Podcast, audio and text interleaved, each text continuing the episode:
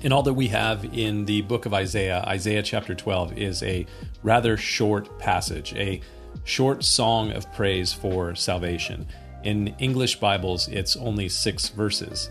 I used to give my students extra credit points if they would memorize and recite Isaiah chapter twelve. And you can have extra credit points as well if you do the same.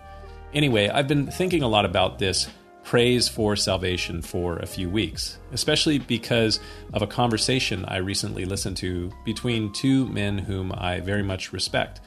One is basically a former professor of psychology and a recently christened, within the last five years or so, public intellectual, a clinical psychologist named Doctor Jordan B Peterson.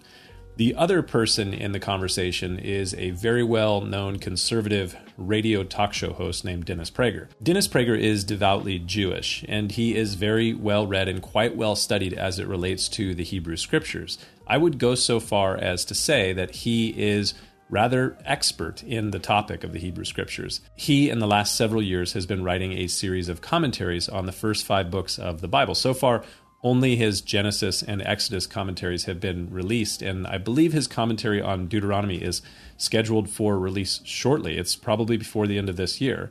His writings on the Torah are really quite good.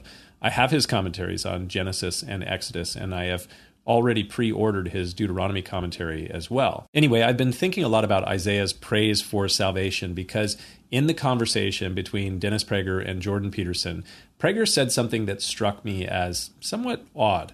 And because of the wonderful technology we have available to us today, I can play it for you right now.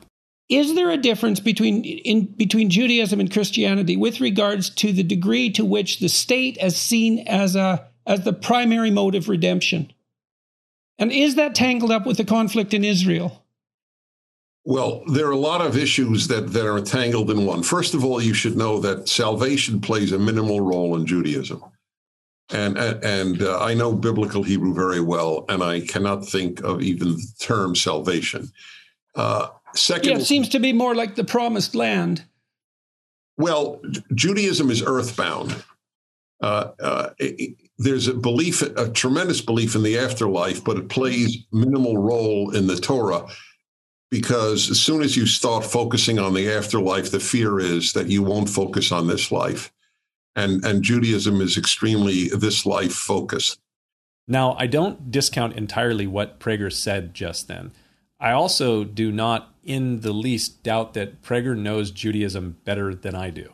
But though he has a very good grasp on Judaism, I think that I have a relatively good grasp on the Bible, both Old and New Testaments as well. Salvation, he says, plays a minimal role in Judaism. He says, I know biblical Hebrew very well, and I cannot think of even the term salvation. And when I heard that, I thought to myself, really? Is that because it is the Hebrew word Yeshua, which is strikingly close to the name that would become Jesus?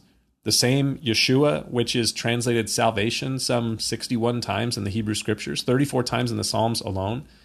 I'm just not sure how you get away with saying that salvation plays a minimal role in Judaism. Perhaps you could make the case that the deliverance and salvation that was the hope of all Israel was maybe, as Prager says, earthbound, in that it was a salvation or a redemption in the form of a kingdom. Maybe you could say that, but salvation plays a minimal role in Judaism? Really?